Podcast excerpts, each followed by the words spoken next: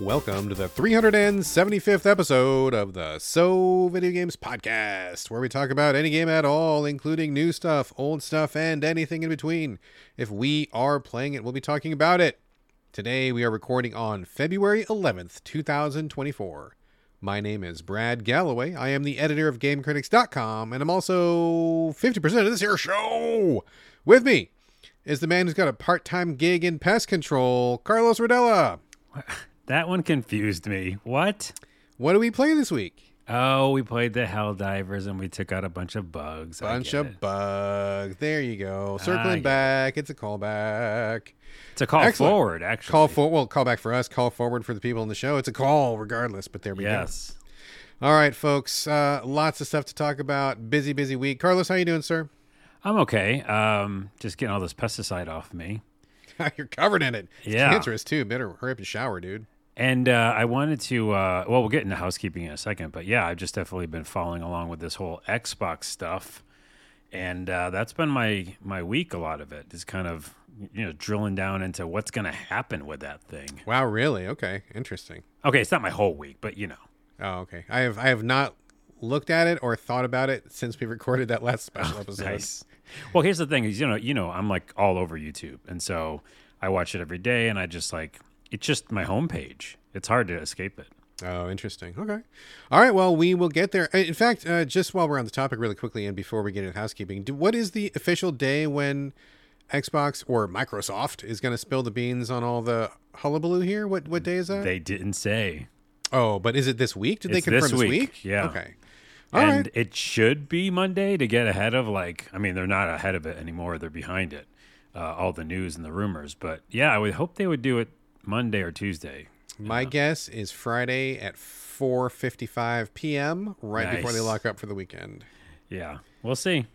We shall see. All right, folks, it is a busy show. Let's dive right into it. As everyone knows, Carlos and I share a virtual living space divided down the middle with a strip of duct tape. His side, my side. Things are a mess, and we're tidying up right here and right now. It's housekeeping. Carlos, uh, I got a bunch of stuff on my side, but how is your side looking this week? Well, let me just finish this half-open box of Xbox stuff. Okay, yeah, dump it out, man. Get it out. of here. Um, the first thing out of the box is that we did a rumor mill episode. we did. And uh, if you listen to that, thank you very much. It's in between podcasts, but it's still got a bunch of views or listens. And yeah, I just kind of wanted to voice our opinions or ideas on big things that happen in the industry and do a two parter because obviously that first one was like just ideas of what might happen. And then now, once it finally comes out, the information from, like you said, Microsoft, not really Xbox, because Yeah, yeah. Microsoft meeting is happening. Then we'll do a part two and kind of be like, here's our thoughts on what was actually said. So I just uh, thank everybody listen uh, for listening to it, and yeah, I just think that I wanted to get that ideas out there. And on top of that, uh, just to kind of close the box for now uh, on the Xbox rumors, um, I think we said this, and I mentioned it on the on that episode. If you didn't listen to it, go back and check it out. But I feel like, yeah, the biggest issue I have, and we don't know what's going to come out of the Xbox talk, which is the rumor is, you know, games are going to come to PlayStation, Xbox games are going to come to PlayStation, potentially Nintendo as well. And then what does that mean for Xbox consoles? But I think that, yeah, the biggest thing is people who, including you and me, who bought into the ecosystem of Xbox and have a bunch of games, just as long as they're, they're not going to go anywhere, then it's maybe not as gargantuan a problem as, you know, it once thought, right? Yeah, I mean that to me is the biggest concern is like what happens to all the money I've sunk into that environment. So whether they keep doing consoles or if they stop doing consoles, I I would hope that if they pivot towards being like a software only company like a Sega like you've like you've observed in the past, uh, that they would somehow manage to like fold somebody's account into like whatever future Game Pass looks like or something. It would be a pretty pretty big disaster um, if all those games just like went poof and they didn't do anything for the customers who have bought in all these years. So we'll see. Fingers crossed on that. That would be that would be hugely disappointing if they didn't help us out on that on that front. Yeah, and I think that you know it's it's obvious. It's pretty obvious that they wouldn't just be like, okay, everything's shut off tomorrow. But it's more like, what will they do in the future? And if they're not making that type of box again, then to your point, like, and to our point, where is that game go? Where's the where's all that digital library go? Uh, in my opinion, it's going to be a handheld. I think that might be the case, but we'll see. And then lastly, is IGN podcast uh, mentioned about the whole idea um, is that the younger generation, a lot of them just don't care about consoles and they just want to play games. Sure, sure. Um, and I just, you know, that's another piece of this puzzle because you and I are older, and you know, we come from um, a history of of console wars and all that kind of stuff. And this is not where we're coming from in the console war idea, but just the idea that, you know, um, yeah, we we can attach ourselves to consoles, and I think that that is an interesting thought that a younger generation just doesn't care. I may be older, but I think I am more on that side than I am the previous side. I think because Right, right, right. I, I, I, I don't care. I do want to play games, and I think I have gotten rid of. You know, I used to be a hardcore collector, physical only, disc for everything, or you know, cartridge for everything back in the day, and I haven't been that guy for a while. So at this point, I don't really care, and I don't really have like a brand loyalty since I've got all the consoles anyway. I, I just don't want my purchases to be lost, and wherever the best games are is where I will be. Um, so I guess I'm not too fussed about the whole thing, honestly. Well, we will delve into it when they actually say information. And stay tuned for part two.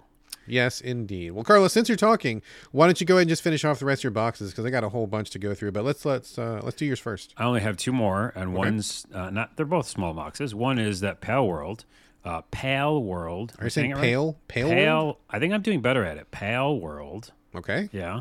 Uh, sold 12 million now. Wow. 12 million. Um, and I think that recently when I checked, it was 1.2 million still concurrent, uh, which is a bonkers number. That's Again, pretty amazing. Yeah, Two million amazing. concurrent was PUBG, and that's like at the height of you know crazy multiplayer battle royale stuff. So, uh, and then here the other issue that came out with Power World is they're spending five hundred thousand dollars a month on the servers. That seems like a lot. That's a lot. And even though they made hundreds of millions, that's still like what is it, six million or something like that a year on server costs. I guess So- like I guess I don't know. I'm, I'm I'm not a tech guy at all, right? Like I just like you know I use computers, but I'm not. Oh, you're not a tech guy. We know no. that. Yeah, yeah. I am anti-tech, but I Yeah. guess. er, So I guess are they just renting someone's servers? They didn't want to buy a bunch of servers. Like I guess where's the cost coming from? Because, you know, I would just assume knowing nothing, uh, and again I know nothing, that if you were going to be like a game company and you knew you were going to be doing online multiplayer stuff, you might want to invest in your own servers. But I mean, are we talking about like? electricity cost? Are we like the hamster food that you got to keep the hamsters uh, fed with to keep the little wheels spin? Like, like what is that cost coming from? They, they must be renting someone else's servers, right? Yeah, yeah, and also that's exactly how it works. Hamster wheel uh, makes server. You got to keep them little bowls topped up, otherwise they stop running. No, yeah, I think I mean like most I think most game companies unless you're Epic or like, you know, like Epic has their own, I'm guessing, and Microsoft has their own. If you're like a really big company, but like these are like this is a small dev studio, remember? Sure, it's sure. like 20 people or less. Right. And so yeah, they probably originally just like rented a bunch out to be like, "Hey, hope this works." And then it overworked. it worked a lot.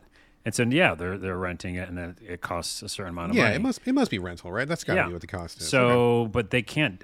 That's not sustainable. I don't think so because even because at some point you can't add new customers, right? So you might add new customers, but the idea is that you sell 12 million, you might be good for a bit. Like maybe you'll get another million or something. I just don't think it keeps. You don't keep getting 12 million. let me ask you, Carlos, because I did not play Palworld. I just watched my son play it for like five minutes. He bounced, and I didn't start it. So I guess I don't know. But are there future sources of income for people who've already bought? Is it just like you buy the game and you're done, or are there like little DLCs to kind of keep the money coming in for these people? Like, what is the the monetary structure of that? No, game? there is no monetary structure. no. Okay, so Yeah. no DLC, nothing like They that. made an indie game. Like that. Okay. At the end of the day, they made a thirty dollar indie game, and then they gave it away on Game Pass. So it has nothing, and it has a roadmap. And you know, in the future, they will add stuff. So yeah, it's just got to be stuff that they monetize. Maybe they increase the price later. I don't know. But yeah, I just thought I'd bring it up because even though I love that game, um, it's a, it's a little worrisome for the indie dev if they're going to be able to pull it off. That's all. All right. And then another small box that I usually save for the end, but I just thought I'd mention it now. Okay. Uh, shameless plug is um, I have my Glitch to the Ground channel, which you might uh, have checked out. I have not heard of that. Have you not mentioned it before? I mentioned it once, I think. Yeah. I must have missed it. Sorry. Or twice. And I mentioned it at the end of the show, it's probably because you didn't stay for the whole show. You I usually bounce before we wrap the show. Yeah, and I'm just talking to nobody at the end. Um, anyways, my channel on YouTube, the kind of global channel, is just my name. So Carlos Rodela. That's Uh-huh. one L, R O D E L A.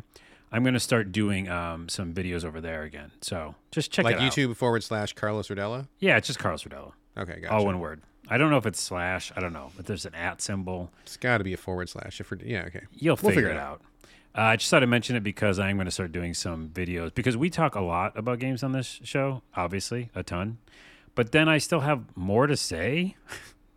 What's wrong with me? And Justin, uh, is this like general stuff or is this still game oriented stuff? yeah, What kind of game oriented stuff. about? Like we'll say, uh, here's a here's a uh, what's it called? Sneak peek, kind of. okay, Today we're going to talk about. Well, I won't. Sne- I won't. Should I spoil the game I'm going to talk about in the show? Well, Does you don't have matter? to. I mean, it just don't spoil it, but just you know. Okay. But there is game content. is game that I'm going to talk about at the end of the show is a big game, and I have a very, very strong opinion about it. I'm going to say my opinion on this show, Uh-huh. but I will still have more to say about it. So Okay. it's kind of like that. It's like if I have these strong, strong opinions and I want to keep going into it a little bit sure. more, check out that channel. All right, totally fine. Sounds good. I just want to clarify because I know you've done like other shows in the past, like comedy or like Oh, geez. life I? observations or whatever. So I just kind of, for my own mind, like, is this like what are we talking about? But it's still in the game bucket. So I think we have Yeah. we have established that. So all right, cool. YouTube.com forward slash Carlos Rodela. I'm betting that's what it is. Yep. And that's it. That's it. I'm done. All right, excellent. Let me clear some of these boxes out before we get to the main portion of the show here. I was going to cover this particular game. is called Dark Light. Um, interesting name. Uh, I was going to cover it as one of my main games, but I actually didn't put enough time into it because other games came up. And so I kind of put on the back burner, but I wanted just to really quickly mention it. Um, it is a 2D Metroidvania, and those are definitely not my favorite games right now. I think I'm just kind of burned out on the whole Metroidvania thing in general. But I saw it show up in the PlayStation Store just randomly, and the the key art got me, and I looked inside, and it just seemed really interesting. So I I went for it. I think it was like twelve or fourteen dollars or something like that, and um, I've only put like maybe like an hour into it, but it seems pretty interesting. It's like a post-apocalyptic sort of a weird thing where you're a, like an agent and you've got a little drone robot following you. Lots of stuff to upgrade. You're like a cyborg or something, so you can like change your body parts and like do little upgrades, kind of like Cyberpunk a little bit. Um, but the thing that really grabbed me about it, though, and the thing that made me kind of go for it in terms of purchasing, was just the art style. The art style is like pretty wild. It's um, I don't know how to even describe it, but it seems like somebody took uh like cut pictures out of a magazine and then glued them onto like the the screen. It doesn't seem like there's a uniform art style and i mean that like in kind of a good way. Like it's a very arresting sort of an image. Like there's like i don't know just the colors are kind of clashing and the shapes are kind of strange and it just looks very like rough and ready and kind of like really i don't know slapdash indie in a way. And i don't mean that to be um negative. It's just kind of just like a very loosey goosey style that i don't see too often. It just it, it seems like they're like random assets and kind of stuck them together, but it ends up being kind of like enigmatic and kind of interesting looking. So um, I don't know much about it. I only played like a little bit. I just barely got through the tutorials, and I was kind of just you know just uh, plinking at it and just kind of see what was what and stuff. But uh, should, you know, if anybody's interested in art styles or just if this sounds interesting, if you need one more Metroidvania in your life, uh, as we all do, go to uh, check that out. It's called Dark Light, and I will probably put some more time into it later on when I uh, have an opening, maybe next week or maybe the week after. We'll see. But Yeah, anyway, I just- like the cyberpunk look of it. I remember seeing it in the store. Yeah, Um, yeah, yeah. And I, I also share that same thing with you of, of burnout of Metroidvania. So, but it looks cool. yeah, the the visual style was strong enough to make me go for it. So that's got to say something, I guess. So, all right. All right. Um, next box. Heads up that there is a crossover. I did not see this coming. I don't think anybody saw this coming. There's a crossover promotion between Lies of P and Wo Long. I was like, where is What? this? Where's this coming out of? Yeah, they just announced it a couple days ago. Uh, those games are crossing over. You can get some of the one or two of the weapons and some of the uh, Chinese costumes from Wo Long. Those are going to be available in Lies of P. There was a video showing P in a in a Chinese suit, and he had like a long, I think it was like a pole arm or something like that, and he was messing up the puppets with the, that weapon. And then I believe in the Wo Long game, uh, there's a suit where your main character has a metallic arm, just like P does and I thought I saw a weapon, but I'm not sure. The video is pretty short. But anyway, um, DLC is coming out soon if it's not already out. Wo Long Lies of P crossover, which is interesting um, because I think both of those games are great. They both have some problems, but they're both still really great, and they're both these kind of like, um, I don't want to call them B tier Souls likes because I think that's kind of being unfair to them, but I think they are both kind of like their own type of Souls like uh, that is obviously inspired, but has their own place to stand. And it's interesting that those two things teamed up Mm-hmm. with each other to I don't know uh, combine to form a giant boss that will eventually defeat FromSoft. I guess so. And it shows up in the very first stage. Yes, yes, yes, yes. Interesting stuff. So yeah, heads up on that. Um, let's see. There was a mention this week of the IGN writers unionizing. There's a petition going around.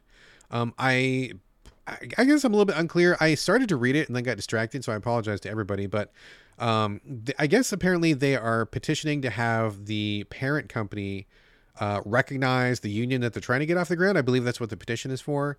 So if you just Google like IGN petition or unionizing petition, I'm sure you'll find it. I did sign it uh, because I didn't even have to even read it because we do need unions uh, basically in every aspect, in every field in America. We're in some real trouble uh, work wise. And so I think the more we can get together to support each other, the better. And games writers is a field that has been Ooh, they've been taking one on the chin for many, many years. It's long past due that they get some unionization going, get some benefits, get some stability, uh, income guarantees. So if you want to check that out, you want to support your local writers, and you know, I mean, this is starting with IGN, but it could spread to other sites, could spread to the whole industry, possibly. Who knows, right? So check that out. Yes, do that. Let's see, we have uh, Toys for Bob. You know the developer Toys for Bob. I believe I do. They created Skylanders. You might remember Skylanders yeah, from a couple yeah. years ago. Mhm. They were also responsible for the Spyro and the Crash Bandicoot remakes just a couple years back. Okay. Uh, they are closing. They are closing their doors. Uh. They were bought by some other parent company, and they laid off a bunch of people, and now they're no longer a thing. So, Toys for Bob, um, you know, they were always kind of consistent. They were always around. Maybe not the biggest superstar studio, like you know, they they were kind of prominent during the Skylander years, but I think people probably played more of their games than they realized.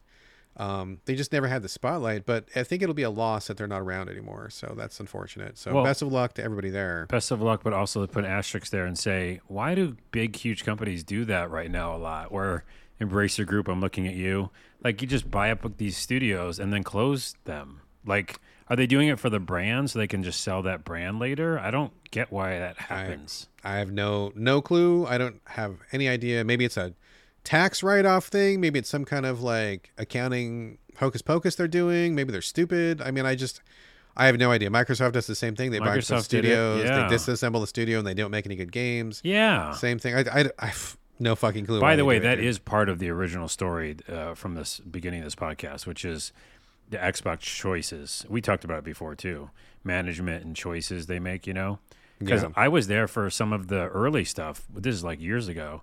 Of like, yeah, buying a studio and then just like messing it up, like, and not releasing the game or releasing it way late. So I just don't know why that happens. Anyways, Debbie Yeah, I, Downer. I have no insight there at all. Just wanted to mention it really quickly and wish those folks best of luck. I I spent a lot of time with the Skylanders franchise. It was really popular in my circles for a while. I still have all the figures. I I oh, have a Oh, yeah, lot of a figures. lot of I have a ton of figures. Uh, and those were that was just like a really good time, really good uh, moment in, in time when that game was really hot and popular and fun. So I will miss Good it. luck. Um, not really game related, but something I thought worth mentioning was that I saw a tweet earlier saying that Crunchyroll, the anime streaming service, is apparently shutting down their Funimation uh, selections and they're deleting everyone's purchased copies. Uh, at the same time, I believe they're also increasing their own prices. So Funimation, they do like a lot of uh, stuff. I think they do like Dragon Ball and they do um, maybe One Piece. I think I can't remember. I don't know their whole title, but I have definitely seen Funimation stuff. Uh, and I guess if you've bought Funimation stuff through the Crunchyroll service, I guess fuck you. You're gonna just lose it. So that sounds fucking terrible. Um, I just mentioned that because you know anime and games have a lot of crossover, and we always are talking about you know digital owner digital digital quote unquote ownership or the lack of ownership. Yeah. You know everything's a long term rental, and I think this rental is just expiring. So I don't have any more details, but if you have Crunchyroll or if you've bought Funimation or if you're, I guess you just like anime stuff, uh, you probably should look into this and find out what you can do to pr- protect your your purchases if at all possible, or I guess shoot off an angry tweet to somebody and tell them to fuck off. I don't know. I'm not sure what you do in a situation like this, but just heads up in case you haven't seen that. Um, the last thing before we get out of housekeeping is I want to circle back to Mortal Kombat 1. We talked about it a while ago uh, last year. I feel like it was like October or something like that. And I started it. I got a pretty good chunk into the story mode, and then I got distracted. You know, Q4 happened. It was like a million games a minute. Mm-hmm. We had lots of stuff prepping for Game of the Year and everything, everything, and it fell through the cracks. And I first I want to apologize to everybody at the Mortal Kombat team and to Mortal Kombat PR. I meant to cover it in full a while ago, and I just I just lost it, man. I just I you know I just lost track of it, and I I realized a couple days ago, and I felt super bad about that. So I do want to apologize to everybody first. And let me just now circle back to Mortal Kombat with our official So Video Games review. So um, I talked about it before. I I like the Mortal Kombat series a lot. I think that ever since Mortal Kombat 9, um, they have just been better and better and better and better. The graphics keep getting better. The controls keep getting better. Uh, and the story, the story itself is amazing. Um, you know what the Mortal Kombat story team did with Nine, like really basically revolutionized what we expect from fighting games. They crafted like I think one of the best story campaigns that's ever been in a fighting game, and they just keep iterating on it time after time. In Mortal Kombat One, just for people who don't remember, uh, this is one where they kind of like reboot the whole thing. Um, in the last Mortal Kombat, they kind of brought everything to a head. It was like this continuing storyline over a couple games. They had like this cosmic battle with somebody who controlled time and space, and it was just like this giant apocalyptic fight and i was thinking in my head where are you going to go from this because it's already you're like on a universe scale like there's nothing left to do you know but they pulled it off again they kind of did like a, a timeline multiverse revamp uh, i guess multiverses are very popular in, in media mm-hmm. right now mm-hmm. and so they kind of uh, did this multiverse thing where they opened it up to different dimensions and there's like lots of possibilities i don't want to spoil any of the funny moments but there are lots of crossovers and lots of mashups with characters where you see like an alternate timeline Liu Kang or like an alternate timeline Mileena, and you're like, oh my god, what's going on with that person? Um, and it's just it's just really funny and interesting. I think that was great. In terms of the combat, I think it's super tight. I think it feels good to play. I think the moves have been uh, revamped in a great way.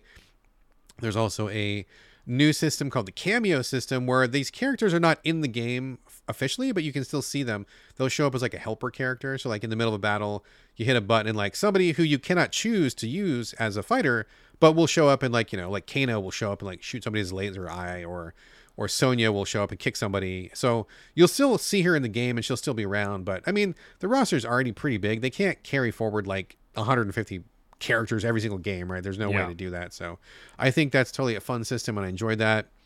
After you beat the campaign, there's also a new system called the Invasion System, where they're rolling out these chunks of story on a seasonal basis. The first one is like you're inside Johnny Cage's mansion. You kind of go through the rooms, and each room is a different challenge. Now I'm in the second chunk where I'm in like Baraka's area. It's like a desert area, so you got more challenges, unlock some stuff. I think that's a really interesting mode. I think that's fun. Looking forward to that. And I think it's fine that they got rid of some of the other stuff, like the the towers and some of the older the crypt and everything. I was like, okay, that was they've done that all like multiple times, and I think it's fine to let, let go of that and just try something new. So that's all good. I think overall it's great. I do also want to call out the character design. Um, they did something kind of different here where it's like more realistic. It's like a good blend between a realistic looking character model and slightly fantastical for video gaming, but they haven't leaned into the fantastic very much. And I know some people are mad about that because honestly, uh, the boobs and the butts are not as big as they used to be. They're not as you know they're not as revealing as they used to be. I and I think that's fine. Like I mean, you've got a whole internet full of porn. If you need to get that stuff, that's cool. This game doesn't need to be all about just like a meat market, you know, um, titty show. So I think it's fine that they've scaled things back. Um, I do like the character design overall, and I think they've got some neat characters there that are that are fun to use. So, enjoying that. Uh, it's all it's all good. What is the downside of this game? I think the downside is number one. I don't like the online store.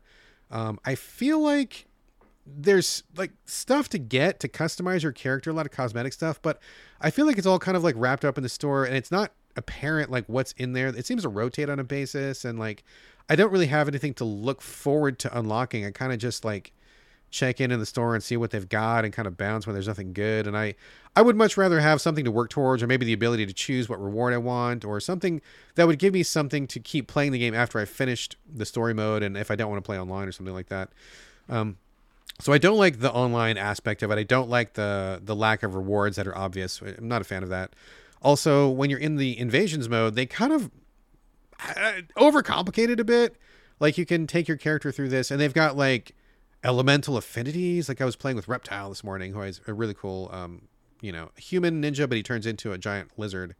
and like he's like an ice character and i'm like why is he ice? Like he, he does that doesn't make sense. It seems like they randomly assigned affinities like someone's fire and someone's you know acid and someone's steel or whatever.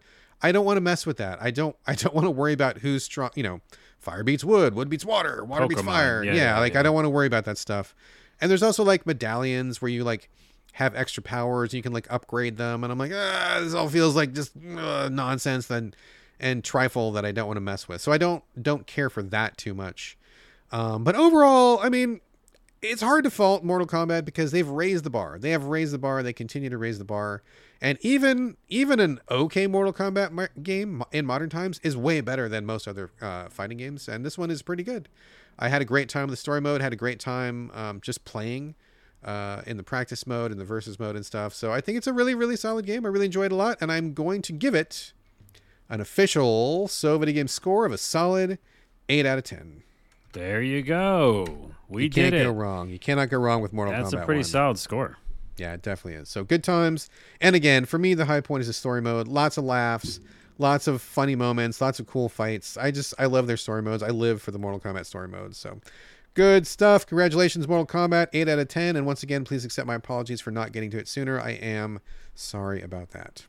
Check it out. Check it out. Uh, and that is all I've got housekeeping. Any final things from you, Carlos, before we uh, move on? Nope. I've already closed the door.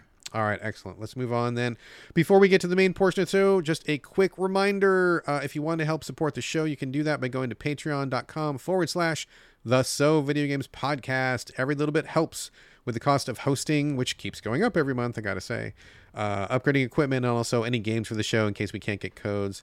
Anybody who chips in at the $5 level or above will be invited to join us in our members only Discord, invited by me personally. But whether you contribute or not, we will never paywall any episodes or any content. You're going to get the same great show every week, free of charge, because we love you. All right, that is going to do it for that. Let's get on to the main portion of the show, Carlos. We got a lot to get through here. Uh, if you're okay with that, I'm going to kick it off with you. Okay. Uh, Hauntii, H A U N T I I. I've heard of it. I think it was featured in the Steam Next Fest or whatever. And oh my God, can we please be done with the fucking Steam Next Fest? I say this all the time, but like as the editor of a, a video games website, anytime any of these fests start, I mm-hmm. drown. I got so many fucking emails for Steam Next Fest. I was just like, I was hating my life, dude. I was just like, delete, delete, delete, delete, delete. Not gonna read it. Delete, delete, delete.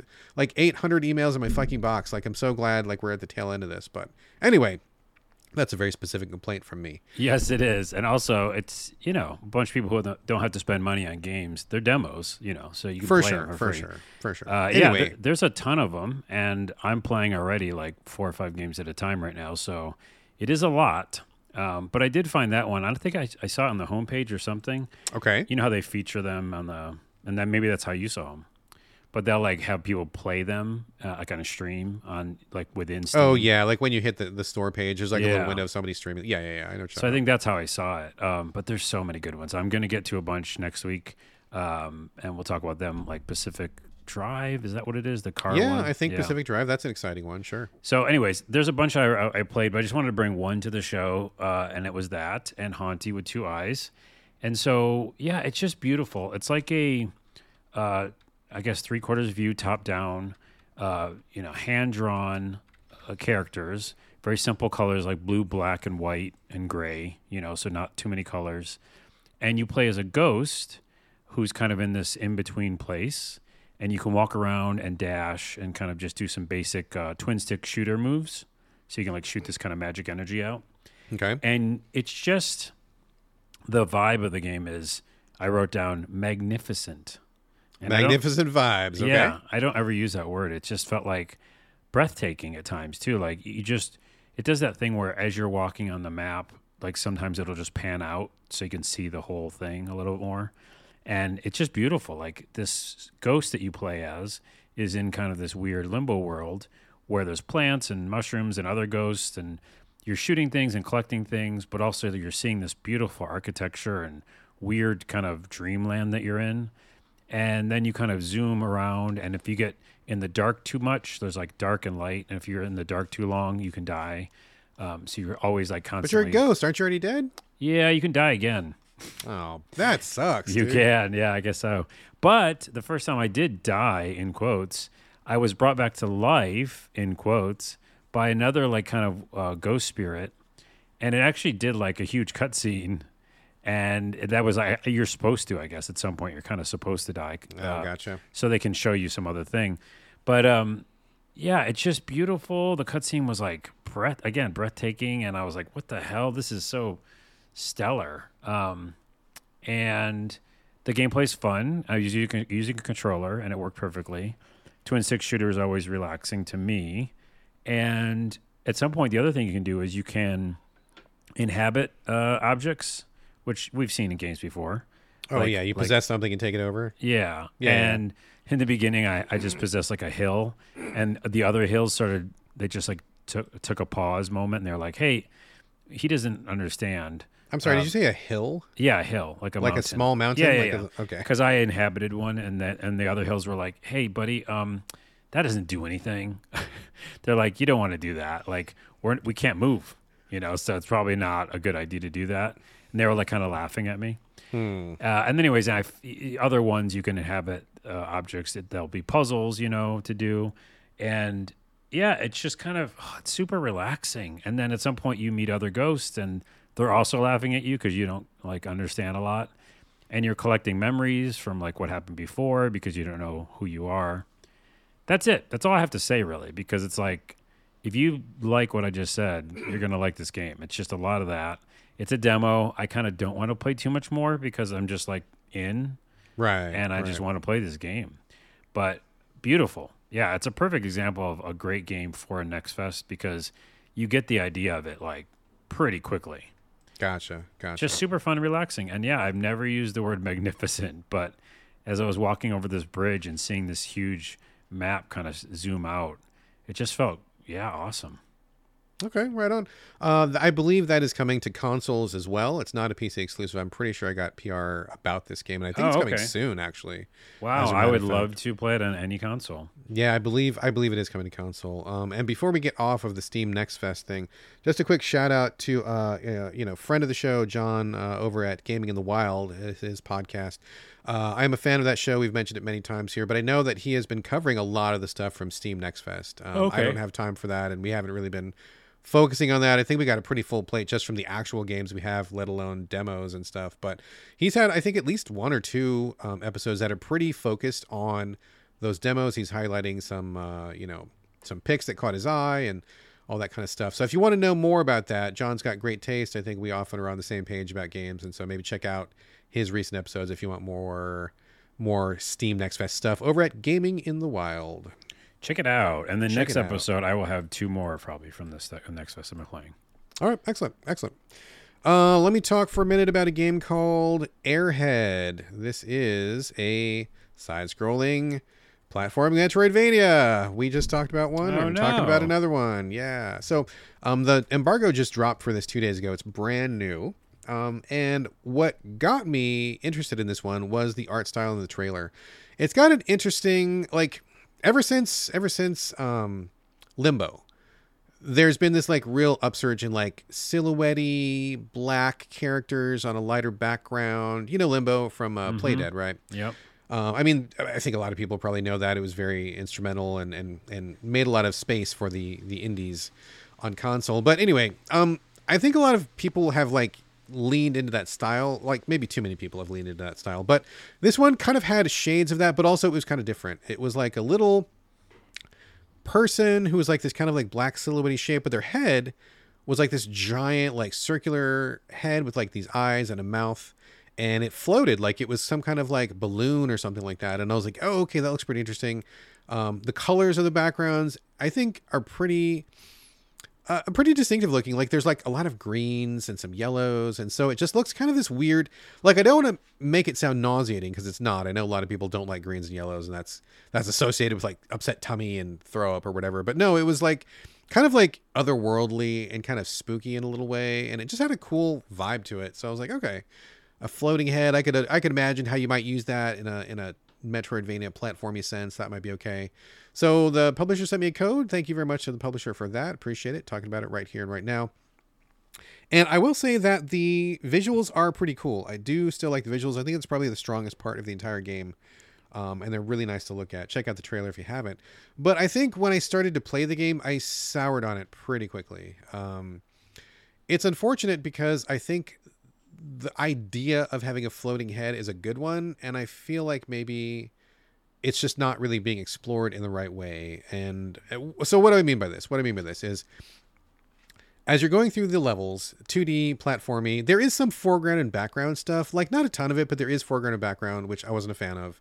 Sometimes it's hard to tell like what's foreground, what's background. And sometimes there are some things where it's kind of just difficult to tell where you're supposed to go. I don't think it's as, as visually distinct as it needs to be. But the gimmick of having a head that floats, it becomes something that is an annoyance that you're going through just so that you can participate in that idea. I don't th- I don't feel like they're leveraging it to lift their gameplay up. I feel like they are kind of bending the gameplay to fit that concept. I know that's really I'm not being very clear about this. So what do I mean? What do I mean? Um as you walk through each level, there are a million little air canisters. Like uh like like if you go to like a, a circus or, you know, I don't know, carnival or whatever, and you you want to buy a floating balloon, like a helium balloon, right? You know those big metal canisters, they Mm-hmm. they stick the balloon on them and they goes like and they fill up the balloon, you know what I'm talking about? Yep. So there's like a million of those every five steps. And so I'm like, that's weird because we're in this strange underground, greenish yellow, fantastical world.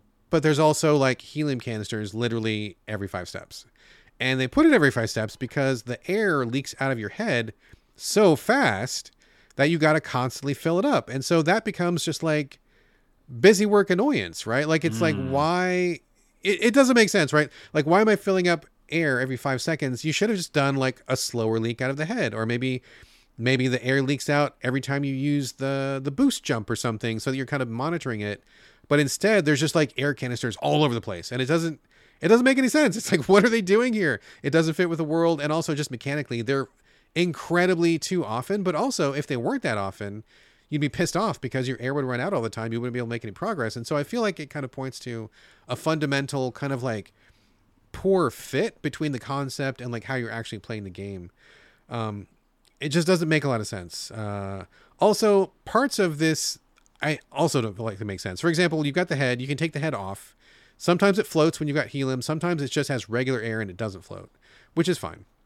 But then like there are these little tunnels where you're too tall if your head is on, so you got to take your head off. And I'm like, okay, well I'll take the head off and I'll just kick it down the tunnel because it looks like a ball when you take it off. Nope, can't kick it. You can't interact with it in that way. You can pick it up, but you can't kick it. And I'm like, well, what are you supposed to do? Oh, you need to get a rock and drag the rock and use the rock to push your head through the hole. And I'm like, why would you do that? Like you're right there, just kick it.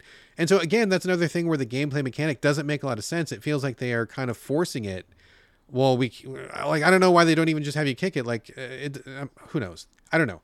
But like as I'm playing it, I just feel like I'm jumping through a lot of hoops that don't make a lot of sense in order for me to engage with this game that really wants me to like have a head that floats, but it doesn't it doesn't come together in the way that it seems like you would want it to come together. You know what I mean? Like it's just it's like a lot of busy work and weird idiosyncrasies, but they don't make logical sense. It seems like the fundamentals are kind of uh, I want I don't want to say flawed because I haven't played it, but that's what it sounds like. It's like yeah, you should be able to just pick it up and it should be intuitive to be like throw the head or something. Yeah, yeah. It's like, you know, I'm like you should like jump on the head, use it as a trampoline, kick the head, use it as a ball, pick it up and throw it like a like, like a you know, projectile or you know like, you know, and and inflate it and float around. It seems like there's all these ideas that I came up with in the first 5 minutes but that are not in the game and what they have in the game, it just seems like you're instead of using the the floating head as a as a power or an ability as a boost to your gameplay, it feels like a drag on your gameplay. Mm-hmm. You're constantly like babysitting the head and doing all these things to take care of the head,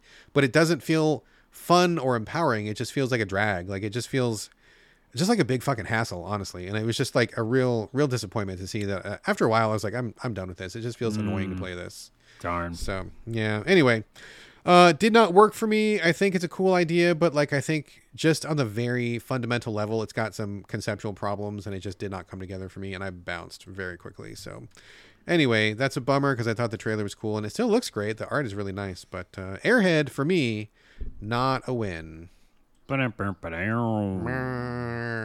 Okay, Let's move on, Carlos, to the Skull and Bones beta coming from Ubisoft. This game has been baking in the oven, which feels like for 17 years. Yeah, at least. Ever since Black Flag, Assassin's Creed Black Flag, um, Ubisoft has been teasing us with the the idea of a pirate ship game. They kind of went to it a little bit in Odyssey, where you had a lot of uh, ocean going stuff, which is pretty good there. But it wasn't quite the pirate game that they were they were promising all these years.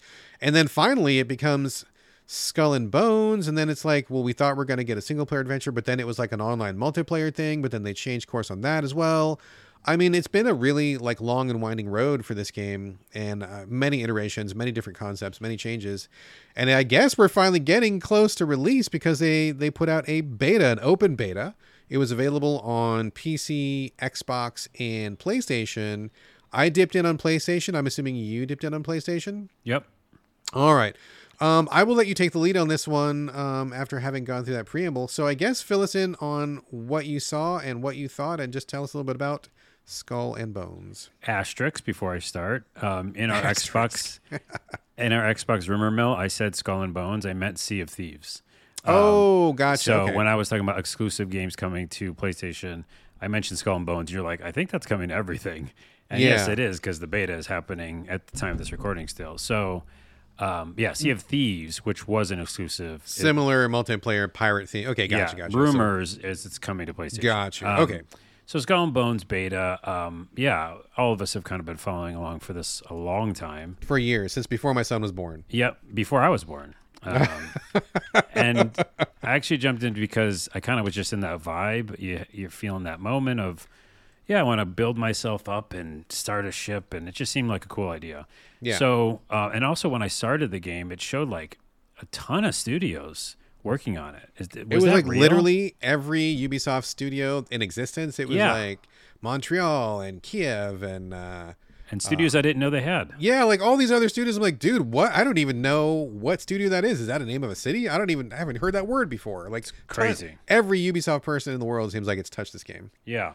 Um, and what is this game? It's third person um, uh, game where you kind of basically create and build up a, a, a good ship and a crew and a bunch of weapons, and then go and fight other ships.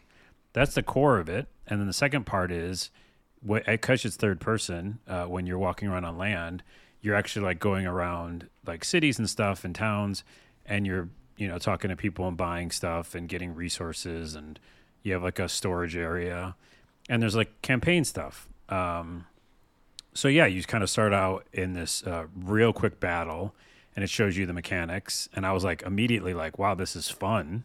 I don't know about you, but I was like, this feels fun. Just the ship stuff, uh, right trigger, just it was seem easy, almost arcadey in a way. And then you know you spoiler, you basically have to start over. You have to lose. You, you cannot win lose. that battle, which sucks. Yeah. And then when you do start over, uh, you have like a teeny, teeny little boat, like a fishing boat, and you're going to like this area, and you've got to kind of like, yeah, start over and find resources to do missions to at some point make yourself a boat and then outfit that boat with a bunch of stuff. Um, and yes, there's like some monetization, I think, with the cosmetics so, because it's an online game, you can play with other people. Of course, Carlos never will do that.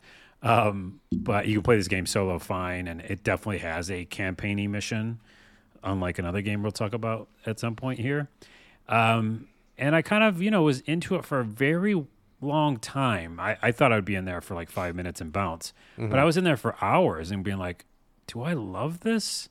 Um, and spoiler is no, I don't. I guess I at some point I kind of got bored and I was like, oh, I thought I thought I would just love this, but at some point I kind of didn't. I'll say the other positive though, and you give me your ideas on this, but like, um, at the very beginning, you're in a little teeny ship boat or like a little fisherman boat, and you have to attack. Uh, sharks are attacking you, and you have like a little spear, and I just thought it was done very well. I was like scared, and then like I killed the shark, you know, uh, did you get did you get attacked by sharks in the beginning? I did not get attacked by oh, sharks okay. in the beginning. There were sharks, and you're in that little. I saw them boat. in the water, but they didn't bother me. I just kind of just went around them. Oh, they somehow because I was looking for resources, and they, you know, yeah. Hmm. But killing the shark was like really exciting. It was like you know we were circling him. It was like attacking, and anyways, and then yeah, I investigate other ships, and you find notes, and you find resources, And I finally built, you know, a, a good ship. I think you're supposed to build like one in the very beginning. And I outfitted with cannons. I did a bunch of missions. I attacked a bunch of other ships. I got resources. I got frustrated with the boarding other ships because I thought that was difficult. Mhm. I don't know if you found it difficult, but I I did Oh. not board any ships. oh I did, and it was hard to do it. Okay. Um, okay. and I wish it was easier. But yeah, in general, that's my my first impressions is that I I was really in the mood for it when I started. It captured my attention for longer than I thought it would, and I was like, wow, I think you know it's that it comes that question of like, am I going to invest a lot of time in this thing? And then I think at the end I was like, I don't think I am. well, what turned it around for you? Because it sounded like you were into it. So, what was the point at which you decided no? I think it's just the, the fact that it's what is it, seventy five percent or eighty percent ship combat, right? That's what this game is. Mm-hmm. Like there was a lot of time where I was in the town and doing stuff, but you know, you're not like attacking and jumping and dodge rolling as a third person character. You're just going around to things. Yeah, you're just like walking around, right? yeah. Yeah. If there was a little of that, I'd been like almost a little more excited. But um, and I, I liked outfitting my ship and everything. And when I got out there, I could try out my different weapons that I bought and new armor. But I guess just doing the ship to ship, I got a little tired of doing it. And then I got frustrated when I couldn't board the ship because I had to for a mission. Mm-hmm. And it was like, you have to board to get these things. And so I just kept failing the boarding and Mm. I couldn't turn quick enough. So I just felt like I was going in this very long circle, you know, this big circle to get something. Oh yeah, get. yeah, yeah, exactly. Yeah, yeah. The turning radius is Turning radius large, is yeah. huge. Yeah. Um, I liked lots of parts of it. I really did. But like the telescope and everything and looking at the ships and, but I don't think I'm going to continue. Your thoughts? Uh, I did not like it like at, At all. At yeah, all. I thought so. Yeah, I was actually surprised. It seems I realize it's a beta, but this is, you know, we don't even use the term beta properly anymore. This is like just a really quick demo preview. Um, I mean, I'm sure they may fix some stuff or whatever, but like it's coming out soon. Um, in fact, we've already gotten solicitation for review code, so that's how close this game is to coming out. And uh, I'm just like, this is rough, dude. It's ugly and it's rough and it's janky and it doesn't feel good to play. And I mean, I just was like, wow, like I mean, not to second guess people. I feel like I'm doing a lot of uh, backseat game dev in this particular episode, which I apologize for because I'm not a game dev. But I am an ideas guy. I am a concept guy. I am a guy who can f- find problems and fix them, or suggest fixes, or like work through ideas. And I just like I'm sitting here looking at this game, going, I don't like anything that this game is doing. Like in the beginning, when you um, get through the opening cutscene, you lose that battle that you have to lose. I mean, that opening battle was it was dumb. It was dumb, dude, because you're you're supposed to open the game strong, get people interested, get them hooked, and it was like you're going around shooting at these uh, random British ships that just were like cookie cookie cutter, copy and paste. I'm chasing the big British ship, putting like a million cannonballs into it, and it's not going down. And then like the cutscene pans over, and there's like a million more of these British cut and paste ships. It just was like, what? This feels like where's all the unique assets? Like where's all the cool cinematic? Like this is this feels cheap to me. And and then you you have to lose, which sucks.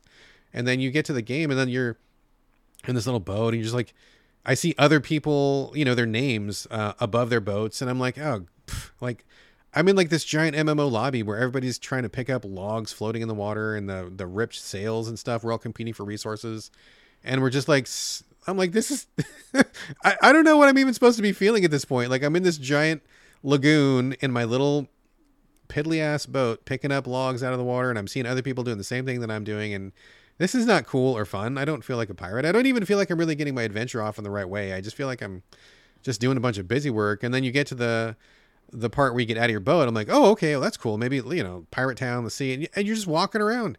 You're just walking around um get, you know, talking to people just to get like a quest and the first guy you talk to is like, "Get me like 3 bottles of rum and 3 pieces of wood and 3 sails." And I'm like, "Oh, jeez." You know, so I go do that and come back, and the guy is basically like, ha ha, fuck you. And I was mad, and I'm like, well, I want to shoot you now because I hate you. And you can't do anything to him. You can't punch him.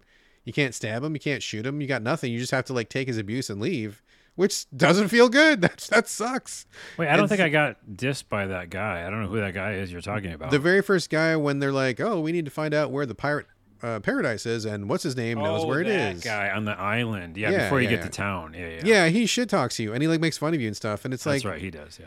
I'm like, oh my god, I want to kill this guy so bad right now. Um, but you can't do that, and then, you know, just like going around, it just it just felt like very like, oh man, like busy work the game right off the bat. I was like, I'm out. Like I, I like the idea of pirate stuff. Um, I like the idea of having a ship and building it up, and you know, there's a lot of pirate stuff in um, in um.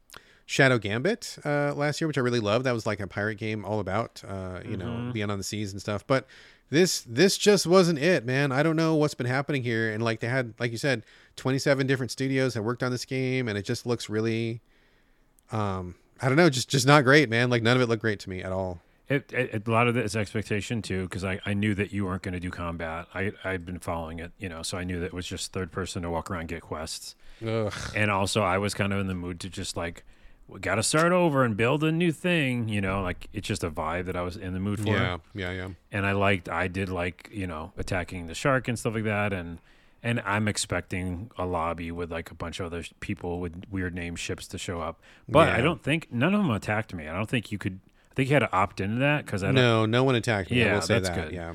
and so I just kind of knew what I was expecting you know or what I was gonna get and I had fun with that aspect of it um but then yeah I did definitely get bored finally because I didn't want to do just that and if they had more stuff on land that I could do that was fun, like you said, any combat at all, um, it would have been cooler, you know. But yeah, I didn't like, I did not like it as much as you, if that's a thing. Yeah, it is a thing. Yeah, um, but I also probably won't continue.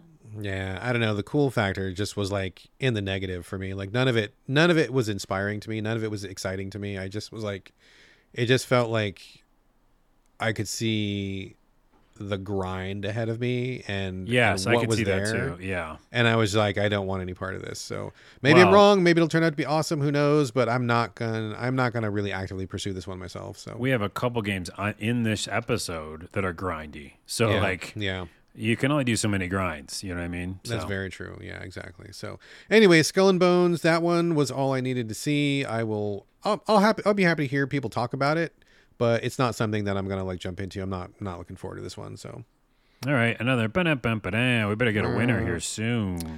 uh, I don't know. I don't know. Maybe yes, maybe no. Um, let's talk about now the long-awaited Helldivers two. Let Me, let me let me start, and then you can join me, Carlos, if you don't mind. Um, so Helldivers two. Uh, I guess for a long time I didn't think it was even a thing, and then it kind of came out and kind of surprised me. I was I'm probably one of the world's biggest fans of the original Helldivers.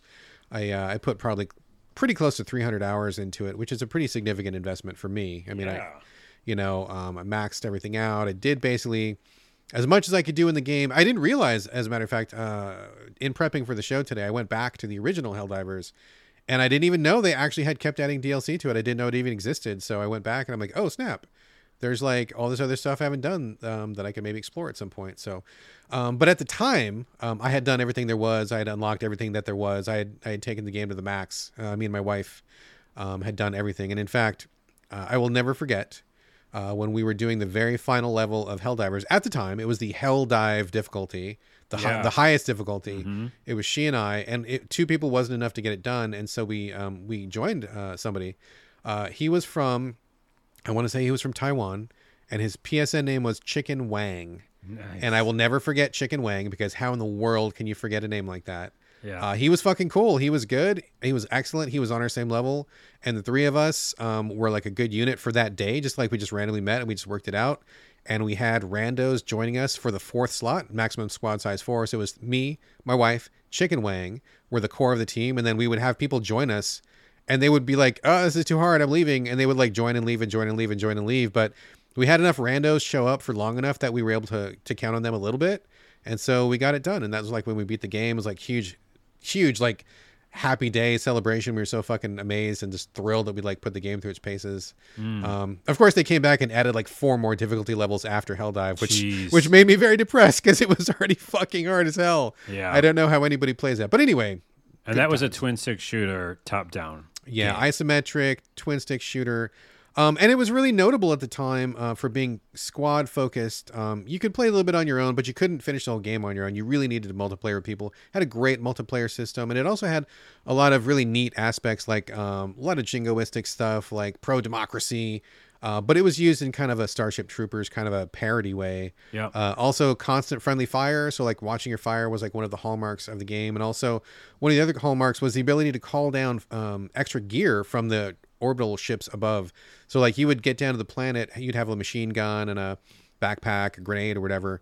But if you needed something else, you could call it down from the ship if you did these little key inputs, kind of like fighting game maneuvers. And so you could call down like a motorcycle or you could call down a missile strike or you could call down a mech suit. And that was really cool. And it was also fun because when you call that stuff down, you had to be careful because if it landed on one of your teammates, it would squash them in a, in a heartbeat. And so, or yourself, or yourself too. Yeah. So it was very, very great game.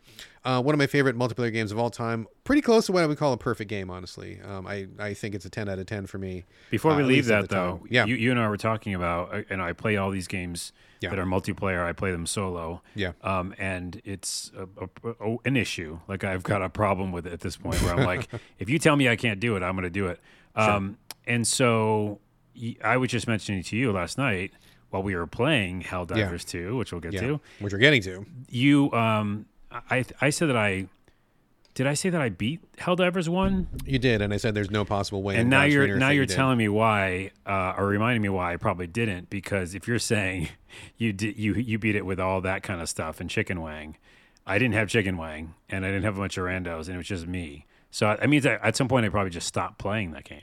I would guess so because there's literally no way a single. I mean, you could be the best player on earth, one of these Twitch streamers with godlike reflexes or whatever, but like it's just not enough to have one person. Like you need Right. four people at max capacity, all operate. And we had voice chat on too. Like we were talking. Like I remember, I remember we had mics off because we didn't like to talk to anybody. Um, and there's a lot of emotes and stuff, so you can communicate really well. But Chicken Wang, he's like, he he got in his mic and he's like, hey guys, we're not going to do this unless we talk to each other. And we're like, eh, okay, we'll try. And then it, he was cool, and we were cool, and it all worked out. So All right. Well, yeah, okay. So I didn't I didn't beat the first one, but I did play a lot of it. I but yeah, I'm sure. I'm sure you did. So okay, so all that said, it's one of my favorite games of all time, which sets expe- expectations for Helldivers 2. Um, I you know, so what is different between Helldivers 1 and 2? Helldivers 1, isometric, top down. This is a third person behind the back and that perspective change in itself was enough to give me real pause because in this game, situational awareness is everything. Um, you have to know where your teammates are. You have to know what enemies are around you. You have to know which way you're firing because you can friendly fire kill your your your people easily. You have to know where you're throwing your grenades. Like there's so much going on on the screen at any time. Like situational awareness is so important. So I was already like, huh, that's weird. I don't know if that's going to work. But I paid for it full price. I think I mentioned before. I have uh, a lot of love for Arrowhead, the studio. I owe them a lot um, for all the good times I had with Helldivers 1, and I was going to support them regardless. So I bought the deluxe edition, full price, preloaded, which I pff, never fucking do for any game ever. I know. Um, you know, and all that stuff. I wanted to make sure I paid them back for all the good times. So I jumped in, and I will say that uh, it was kind of broken on the first day. This day and a half, matchmaking was not working at all. Um, and I know that that's a common complaint for online games these days, but it's like, man, Helldivers is all about multiplayer, and to have that be borked from day one, from the get go, was pretty disappointing. Um, so I jumped in, and there's other parts to it as well that I thought were kind of giving pause. Besides the change in perspective, which I think has difficulties, um, I think it's kind of leaning more into games as service territory now, which I'm not super a fan of. There's like a battle pass, there's multiple currencies. Um, the galaxy map where you get your missions is kind of changed and different. Um, I mean, it's okay, it's okay, but it kind of comes off as kind of a random third person shooter. And some of the things that I was looking forward to are kind of not there yet, at least. Um, for example, as I mentioned earlier, one of the things that was great about Helldivers was being able to call down all these different weapons and abilities and vehicles and stuff. And a lot of the stuff is just straight up not there in the game right now. So I feel like you're kind of limited to running around on foot with a certain number of abilities uh, and weapons. Um, you can unlock a bunch, but then you kind of get to the grind. And that was another thing that kind of gave me pause as well. For the first day and a half, you couldn't group up with anybody. So you were kind of grinding out missions on your own and doing them on your own on the easiest level is like the absolute minimum experience. So like the grind was so slow, like earning like one little stat point and or you know one you know hundred dollars of currency or whatever it was. It was like, oh my god, it's gonna take me forever to like unlock any of this stuff, and it just wasn't like that in the first one. The first one like is when you completed a level, um, you know, you'd have to do like uh, three missions on one planet. Once you finished the planet, you got the thing. It was like a pretty quick progression. You could get it really easily if you had good teammates and you had clear goals to shoot for. And so it just felt like a really good pace of like unlocking stuff. And then you would unlock some stuff and it would be like, oh my God, I got this new gun. It's amazing. Like it's so different. It's cool. Um, a lot of the stuff I've unlocked in Helldivers so far feels pretty similar to each other. Like a lot of the guns feel pretty similar. Mm-hmm. I haven't unlocked a lot of stuff that feels wildly different yet. I'm sure that there is some, but it just feels like they've kind of busted the game up into just like this really slow kind of grind progression, which I'm not a big fan of. Um, they eventually did fix the multiplayer, uh, and so I jumped in with people, and I started playing, and, and playing with other people makes it better, right? Like you're you're earning like four times the experience or and the and the resources or whatever. Um, and then you have you know just have the camaraderie of being with people in there. I notice every single person has their mic off, which is great. We're not talking. We're just using the emotes, or just like everybody knows what's up, and and that's fine. Um, and running through levels is fine, but again, the grind still feels pretty slow, and I don't really feel like there's a lot that I have to look forward to. Um, like in the first Helldivers, would be like, okay, oh look, there's the the mech suit that has the flamethrower attachment. I totally want that. So let's get good at this like fourth planet, and once we finish the planet, we'll get the mech suit, and then that'll that'll be fun, right? But in this time, it's like, oh, I'm looking forward to getting uh, 60 Xeno samples, which is probably going to take me like 30 missions to do. And then um, I need like 10,000 gold in order to get the thing that I need. And it's just, Yeah. it doesn't have the same feeling to it. You know, you're like, you're not, the, the rewards aren't as quick as tangible, um, which is kind of a bummer. But Well, and the battle pass thing, I don't even remember it being in the first game. there was no battle pass in the first There wasn't. Okay, yeah. So I just feel like because they have two different battle passes, one Yeah. you pay for and one that's free, that just adds to it. And it just feels like to that point you're saying, I think the biggest issue for me is it is more grindy because that first game I felt like it was a like and again I played the first game solo and I'm playing this one solo. We'll get to it, but like it just felt like you said I finished something even a solo on Helldivers one, Yeah. and then I got that mech suit you're talking about. Oh, about. yeah. You Yeah. know You, I can mean? get rewards for sure. Yeah. Yeah, and I that's why maybe I feel like I beat it because I I accomplished things in Helldivers one, Oh, yeah. Yeah. and right now I'm playing solo in Helldivers two, and I have like you said new things that I can use, yeah. but they don't feel that much better. No, And don't. the thing that I need, which I'll probably get today if I play it again, um, is a super jump. Like there's a really cool. Yeah, now this jetpack thing. changes. Yeah, this changes the way I play the game. yeah. But it took forever to get there, and I played some co-op with you. Yep. So yeah, I have my thoughts, but it, it- Yeah. I don't think it would ever live up to your expectation anyhow. Just because you know what you had such fun with that first one, and it's a different perspective and different type of game, really. Yeah, I mean that's true, and and that's why I kind of gave that huge preamble, right? Like I want people to know where I'm coming from. Yeah. I mean, honestly, if I'd never played Helldivers one, I think I probably would appreciate Helldivers two more. But all I see is the places where I feel like it's worse, and all of the things that are missing from it, and also the difference in perspective. Like I know what it felt like to play at the highest level with the isometric perspective, and what that what that allowed. Like it let you have total control of the battlefield, total knowledge of what was coming in, and so you could make your choices.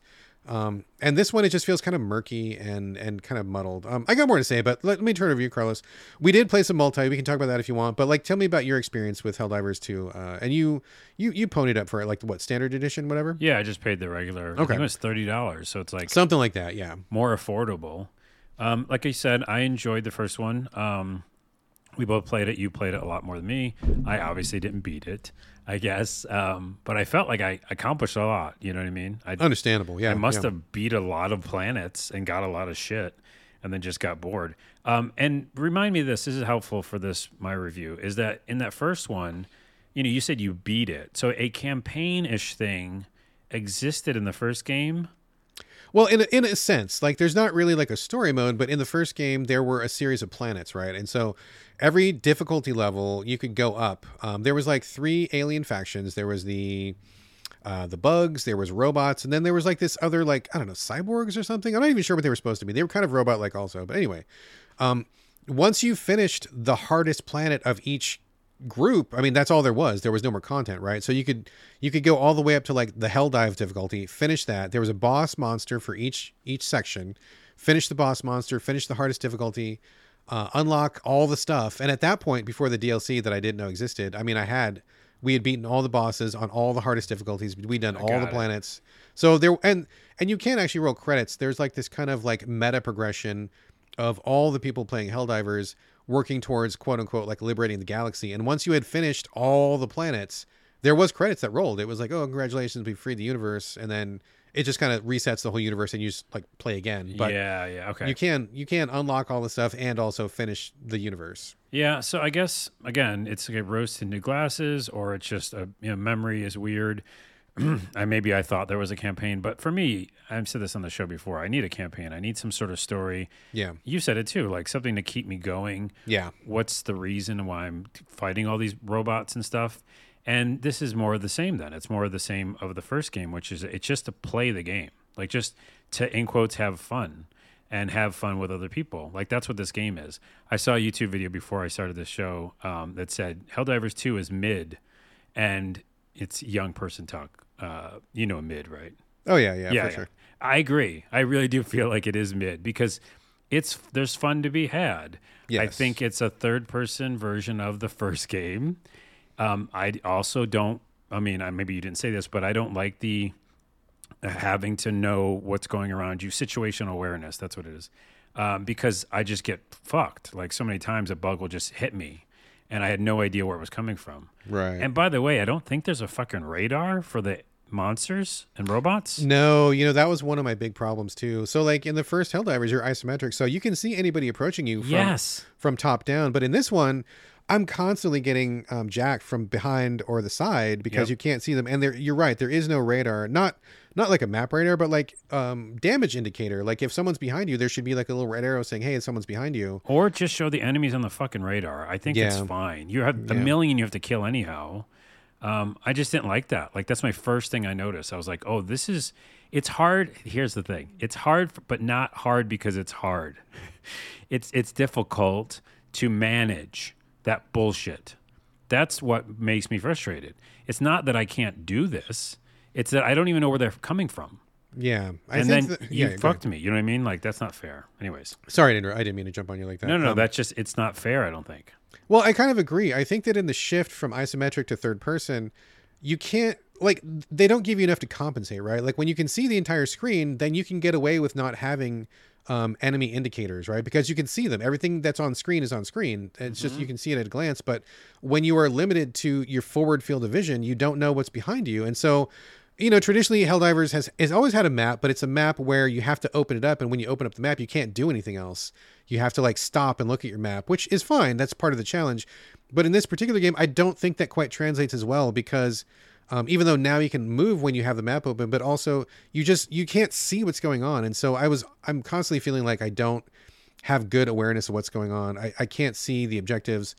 Um, which kind of like goes to my other um other, my, my other complaint is like in the top down perspective, it was very clear to see where you where your target was, where your secondary objectives were, like what you're doing. You could see that, but now it's like now that you're walking around in third person, I'm often like I can't see the thing I'm looking for. Like I'm like, what? Where's the where's the item I'm trying to find, or like where's the where's the hotspot I'm supposed to find? It's just kind of murky and muddled, and I I kind of miss the clarity. I wish that more things were called out.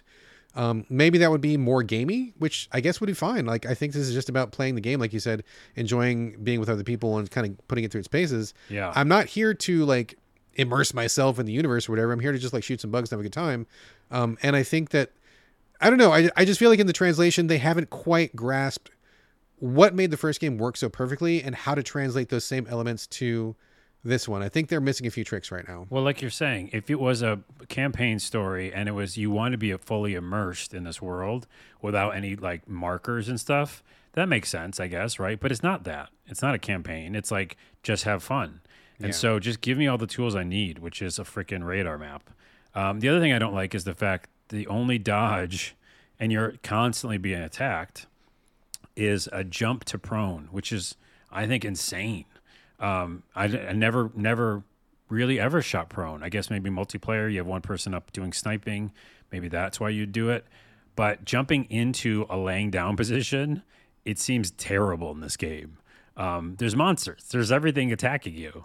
I didn't use it. Did you use it? Um, I mean, I no, not in this one. I did use it a lot in the first game. um, but for different reasons, right? I think in the first game, because friendly fire was always on, sometimes somebody would be shooting, and so you'd be like, okay, I'm going to hit the dirt because my wife is going to be Oh, letting the laser fire. cannon go, so I'm going to go down to get out of her line of fire. Maybe I'll set up an automatic turret. And in this game, the turrets are really effective, but they do not differentiate between friend and foe. So if you throw up a turret and it starts shooting and you're in the line of fire, you're going to get shot. So I would, in the first game, I would very often dodge to get to let bullets go over me. That was very effective. I don't think it quite works the same way here. It's really not effective, and I agree with you. I think a dodge roll would be would be better. Um, and like you said, also the jump pack, which helps increase your mobility. It's it's way down the list of stuff to unlock. It takes you forever. I haven't unlocked it yet, even.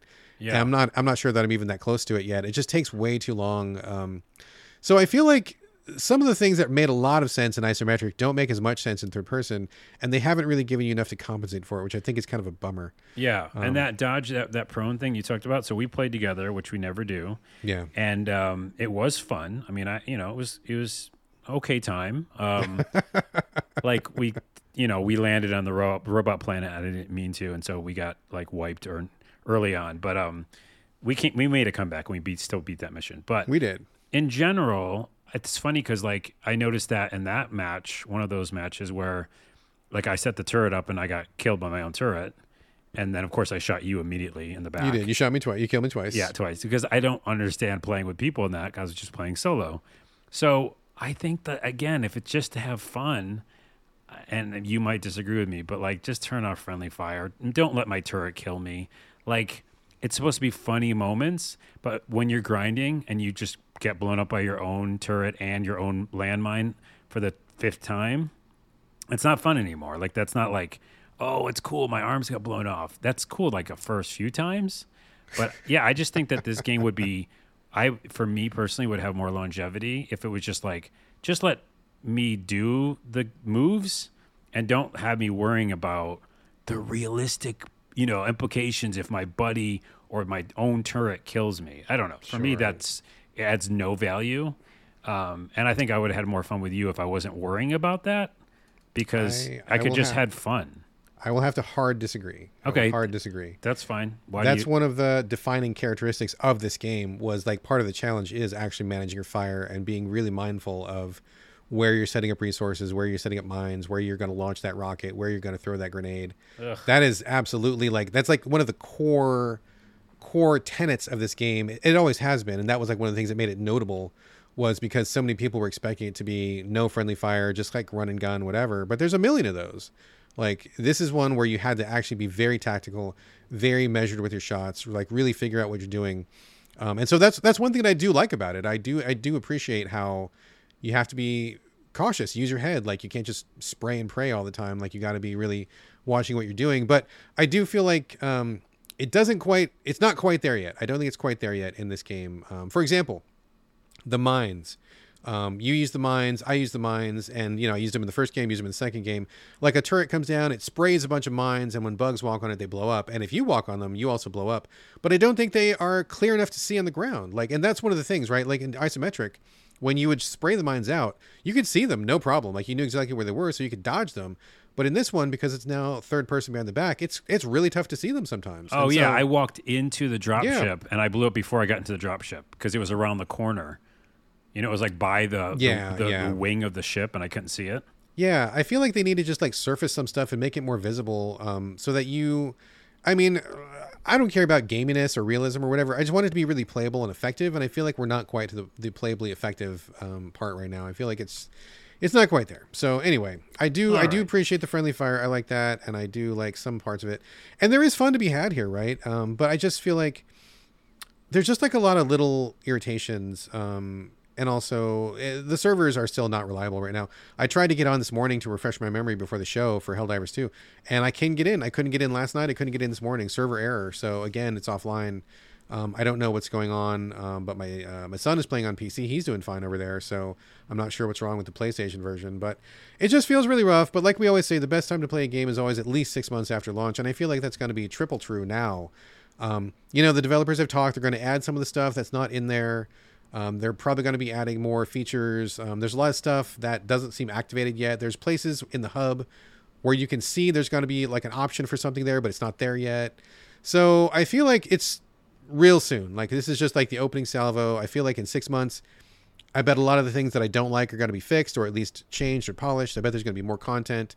I bet there's going to be more stuff to do. They'll probably you know re rescale the economy and stuff. So probably, I mean, real talk, it's probably the worst possible time to be playing it is right now. Um, and I bet in six months, just all around better is my is my feeling. But a ton of people are playing it, so it's like it's pretty popular. You know, like people are really enjoying this kind of craziness uh, that it offers. And yeah, to your point, like it's interesting and fun. And I do remember from the beginning, uh, the first game, of like just random shit happening, and that's the fun of it. Yeah. But for some reason, in this third person, I just didn't care for it as much. I mean, it just kept being more of a, a nuisance than funny to me. Like I was just like, oh, jeez, you know. And I only have like two guys left or whatever. My last thing I'll say is that, as you know, and I've alluded to, I'd play in this game solo. I play a lot of multiplayer games solo, um, and yeah, like there, if there's no ending to this game, I'm probably not going to play very long. I'll just like Yeah. put it down for a while and make, see what comes later down the road. But you and me were playing, and you mentioned that we were on easy. There's actually trivial, and then Yeah. easy, and then normal. Um, trivial it, it is not even trivial playing solo. Like even trivial was kind of difficult in the beginning, Yeah, yeah, for sure. and then easy was harder. But I started getting a like a process. Like as solo, you like put a turret down, put your mines down, you know. And I was starting to really get into that. So long story short, at the end of our gameplay session, you mentioned, um, well, you couldn't play it on medium, you'd be fucked. And I go, well, that's a challenge. So I just thought I'd mention on the show that I did play medium as soon as she said that, and we got off the call, and I beat it, but it was really, really hard. Yeah. And I was down to my last person, and it was actually kind of fun because I was like, it was like a super crazy challenge. Yeah, Almost sounds like the chicken wang situation, where there was like all these monsters, and you know, just no way Carl's gonna do it by himself. His last turret, last piece of ammo, and I got on the ship, and um, so yeah, I don't know. I'm just saying that I did it. So you can do it medium solo. I probably can't get past that though. But see, it sounds like in that instance right there, it sounds like you have scratched on the fun that is Helldivers, right? Because it was really hard. You you you you by the skin of your teeth you made it. Your last turret, your last life available. You pulled it off, and then you probably felt pretty good after doing that, right? You're like, ah, I made it. I did this thing that Brad said I could do, and I got past. I mean, that's that's kind of like what they're going for, like with the friendly fire and the intense difficulty and all this stuff. I mean, that was what made the first game so great. Was when you did it, you felt fucking amazing because you knew how hard it was, and and that I think is really what they're going for. Um, I don't know that they're there quite yet, but it seems like you kind of touched on it a little bit. Yeah, and that's interesting, and I'm glad that you gave me that challenge, and I went to do it to to feel that feeling. The thing is, that said, with the grind, with the battle passes added, and with the abilities that I don't feel are there yet, um, I still don't want to do that again. You know what I mean? Sure. Like, No, yeah, I I don't want to go through that literal pun intended hell because I don't feel well equipped to do that. And when I get my super jump, which by the way, I'm like one, like maybe three missions away from doing it, getting Okay. it, then maybe yeah, I'll revisit it and see how good I'm doing. But I don't know. That's it. Long, long uh, review. I don't know. I, I still think it's mid. I think it's kind of like it has these really cool moments, but it has a, lot of other detractors for me. Yeah, I agree. I agree. As like one of the world's biggest Helldivers fans, I, I definitely agree. I think there's there's fun to be had. There's a few cool moments, but there's a lot of stuff that I feel like is not optimal, and I want it to be fixed or changed. And I just like it's it's not there yet. So, Yeah. um, you know, I'm not gonna delete it. I'm not gonna, not but. I'm also not gonna grind it every day either. I mean, I'll drop in for like a mission or two, you know, a couple times a week or something. See how the progress of it's going. See what they change. See what they add, and I'll I'll keep you know I'll keep noodling away at it. But I, I don't at this point I do not feel like as addicted to it as I did the first time around. So we'll see. All right, that was Helldivers 2. I'm sure we'll talk about that more. I'm sh- if nothing else, I'll talk about it when the mech suits finally show up because I'm very much looking forward to that. But uh, in the meantime, let's talk about something else that is rumored to have some grind. Carlos, the Suicide Squad. Everybody in the world is bagging on this game right now. Um, I have not played it. The developers did not send us a code for review. Uh, so that in general is not a great statement to make when you don't want to pass out code. Uh, so whatever um it happens uh but you know lots of people are are are making a cottage industry out of tearing this game down so i am very much looking forward to your firsthand impressions and thoughts and opinions on suicide squad And the only reason I picked it up because, of course, you know, um, there's a lot of, like you said, discourse going on around the game and negatively. And, um, you know, lots of times I do buy a game because people are saying bad things about it because I go, well, there's probably an alternative opinion here. But secondly, I saw a, bunch of different YouTube videos playing it going like, man, this reminds me of Guardians of the Galaxy, which was one of my favorite games of all time. Uh, d- did you ever finally play that? I did play it and I thought it was really good, but it was like way longer than I thought it was going to be. So I ended up getting like halfway and then I stopped. But I Oh. I do want to come back to it. I did enjoy it. I thought it was quite good. It's quite phenomenal, and especially in the voice acting and the and the drama and the it's intense. Anyway, so when people started talking like that, because Rocksteady is obviously still good, they're a great developer. Yes, they made a live service game. Yes, there's a lot of grind in it, but there's a core campaign that's like ten hours long, and so that's what interested me. Enough YouTubers were saying like, "Hey, this shit is really good." Like, yeah, it's kind of crazy that they had to make a live service game. Think Redfall, right? You have those developers who aren't known for like making a live service game and then they have to make it and it fails. And then you're like, okay, well, then that's probably the same thing is going to happen again. You know, like Rocksteady made Arkham games and like that's a one player game. But um, I'm here to say that, yeah, the campaign's really fucking good. Like, the voice acting, the animation they did with all the, you know, the Suicide Squad is incredible. Like, it's top notch. It's Guardians of the Galaxy level. It's it's above that. It's like Last of Us or whatever. It's like phenomenal. And you you know you play so I playing solo, and there's four people on the Suicide Squad: uh, the Shark, um, the Boomerang guy, uh, Deadshot, and Harley Quinn. Let, let me stop you for one second because Yeah. I think something that I want to clarify or that we need to clarify. Um, so, like in contrast to Helldivers, which has always been like it's like Squad of Four, you should expect that. That's the base way to play. Is that the base way to play for Suicide Squad? Like, are you? Is the developer's premise we expect you guys to play in four teams of four or six or whatever it is, or is there just like a campaign that you can solo through? I know that you're going to solo through regardless, but I'm talking about like what is what is the um, suggested retail price of this game? Not retail price, but like the serving size of this game. What are developers saying we expected to play as? Like four, three, two, one? Like what is what's the Yeah, premise? I was actually getting right to that, Okay, which is thank you. that there are four characters and they all play. And they, if you play solo, they're just bots.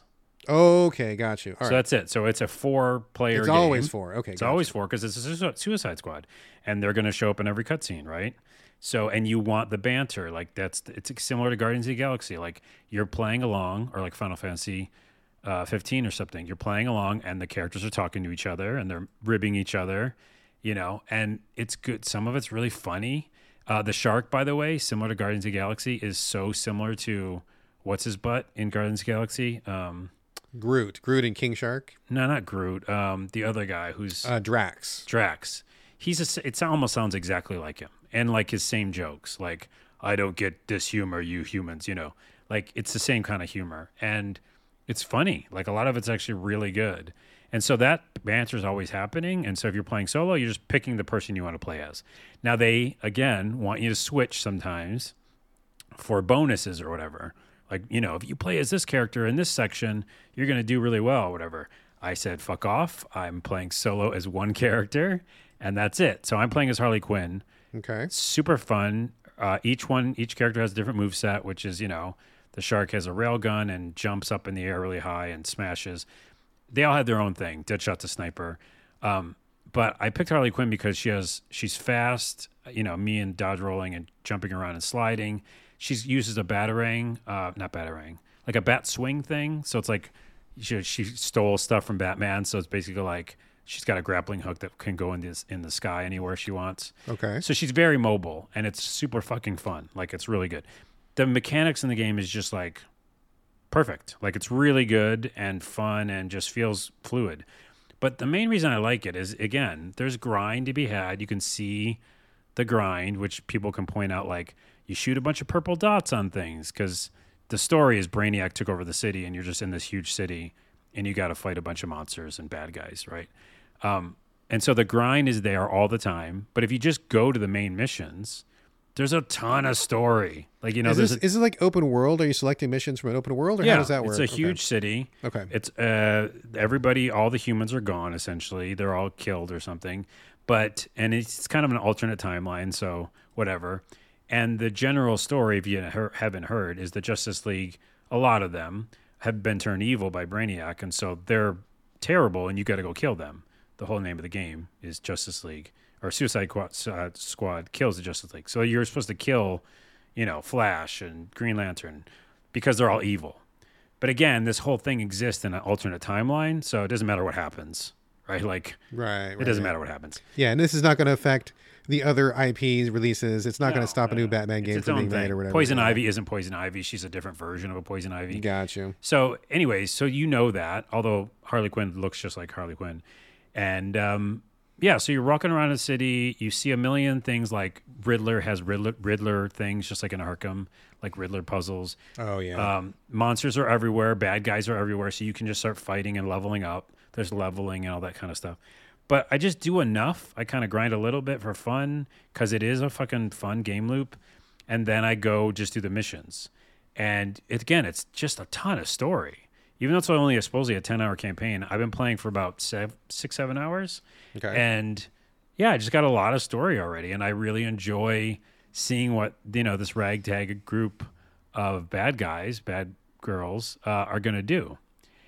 And so I don't know. I don't know how to explain it. I would just say that like the camaraderie and the characters, the story bits, the action. The only con is that when they go over the top action, it's like I don't even know how I'm doing it. It's like I'm in the Matrix. You know, it's like I'm just hitting buttons and I I'm hoping and praying that I'm gonna win. You know, is it because there's too much stuff going on? there's screen? just too much shit. Yeah. Okay, and it's gotcha. like, it's not every mission. If you're just fighting regular people on the map, it's fine.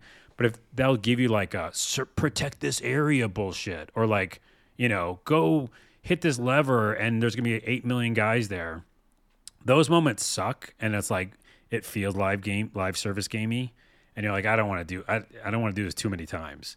But the main missions aren't really like that too much. So it's like, you don't have to do that every time.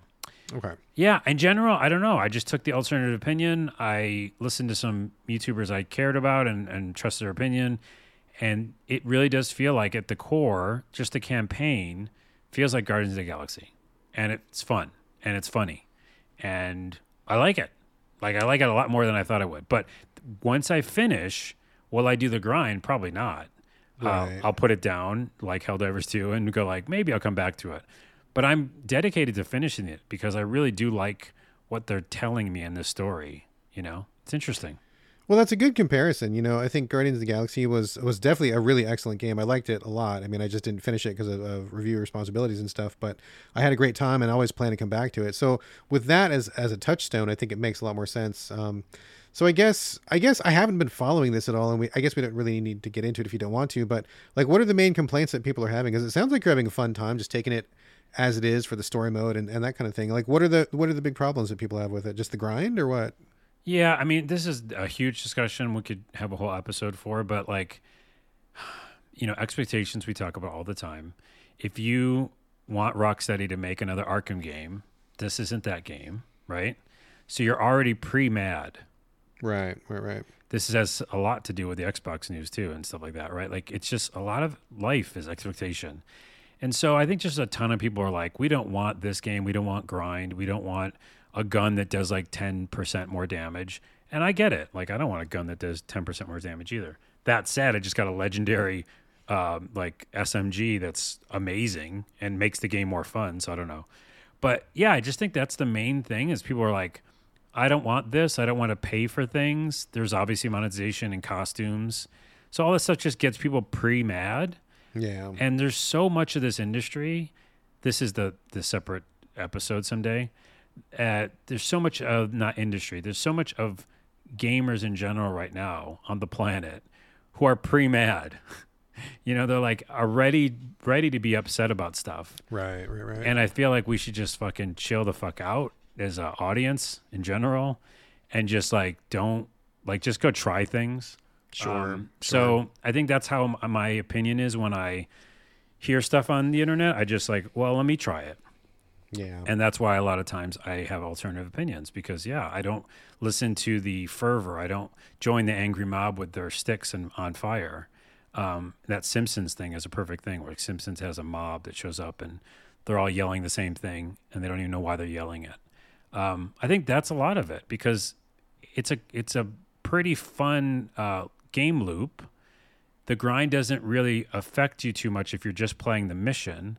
By the way, a bunch of get good gamers won't put this on easy mode, but I sure as fuck will. Oh yeah, just put it on easy mode. Because are you fucking crazy? So if you don't, then maybe you're having a hard time with it because you're like, oh, this is super bullet spongy, you know? right? And right, I'm right. like, I got a legendary SMG, like I just said, and I take out enemies, and I'm finding the loop fun because the gameplay is actually fun. But I'm not like having this. I'm not doing it super hard difficulty, uh, and that makes things bullet spongy.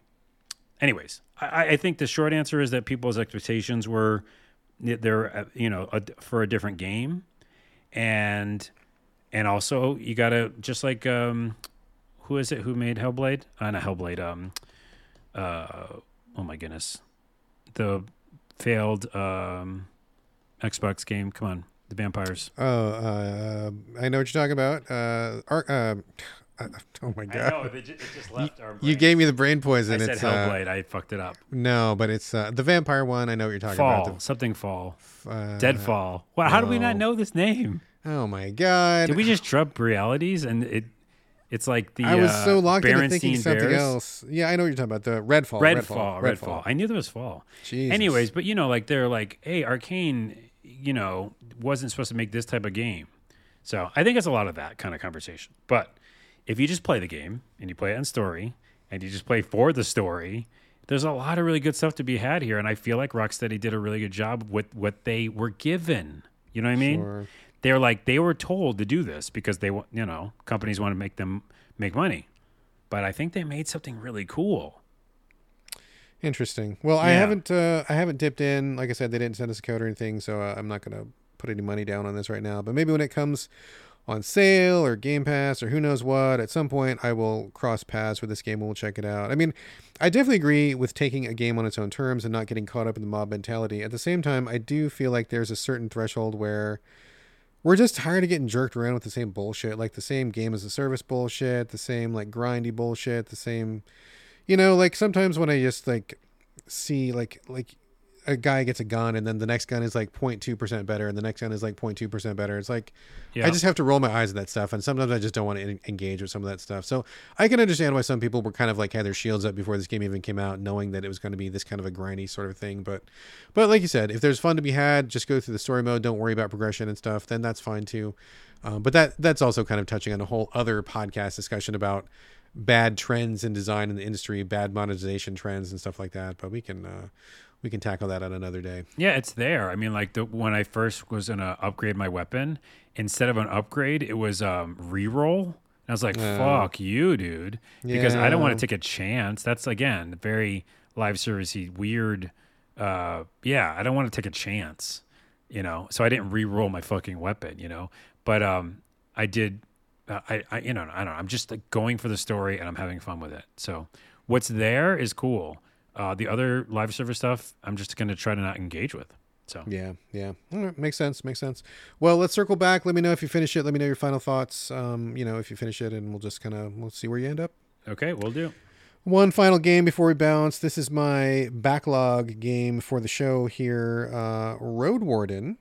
Uh, it's on PC, believe it or not. I'm playing a PC game. Yes, I. Uh, I will say I'm kind of cheating because I put it on my son's laptop, and I'm playing it like upstairs, like right before bed, so I don't have to be in my office space or anything. I can just be uh, in my in my comfortable lazy boy chair under a blanket, sipping hot cocoa and playing this PC game uh, which is a good way to go. Good way to go. Um, I bought this game last year and I was really looking forward to it. Um, and it's pretty interesting so far. What is Roadwarden? I feel like it is a visual novel version of The Witcher, kind of, a little bit, where um, it's heavily text based. In fact, 90% of this experience is reading. Um, and so you start off the game, you play as a road warden who is a guy who's responsible for this territory. You got to go around and um, solve problems, make the roads safe for people, stop by each village, see what's going on in the village. If they got problems, you got to help solve it. You're kind of like the the government representative for this like outlying area, and so you're like the I don't know the sheriff or the the peacekeeper basically for this like area. So that's your that's who you are. Um, the game is really cleverly put together because when you start off, there's all these choices where as you are reading the text, you get to make a choice about who you are. Like, um, you know, be like, hi, I'm the road warden. And then like of your choices, it'll be like, I'm really tough and scary and I don't take any nonsense. Or I'm really friendly and I want to like cooperate with people. Or I'm really aloof and no one knows what I really think. And so like, as you choose these options, it kind of like fills in the world and fills in who you are and what kind of character you want to be. And there's a pretty good leeway for how you want to play things, which is pretty neat. Um, it must have been a real Herculean effort to be able to write as much text as in this game while also allowing for all the choices. Um, I think the presentation is actually pretty cool. Uh, the main portion of the screen is text. There's and again, there is a lot of text. If you don't like to read, don't play this game because this game is like 90% reading. But on the left side of the screen, it's like divided in thirds. Left third is a very basic pixel art picture of like where you're at, like the town, a tower, a bridge, woods, whatever. And they're very simple and basic, but they also are pretty effective in kind of setting the scene. So I really like the usage of these really basic graphics. I think it really helps a lot. The middle section is the text where you read uh, basically a book and then choose your choice at the bottom of it. And then the right side is like your stats. You have like inventory, quest log, um, different choices, and they also tell you stuff about your person, uh, how much, how full you're feeling, how tired you are, how dirty you are. Because if you look like a weirdo scrub who just rolled in from the woods, people are way less inclined to like be friendly with you. Mm. And so, but if you're like well dressed and you look like you just had a shower, then people are like, oh, you look like someone respectable. I will, I will talk with you. And so that can kind of color some of your um, interactions with people.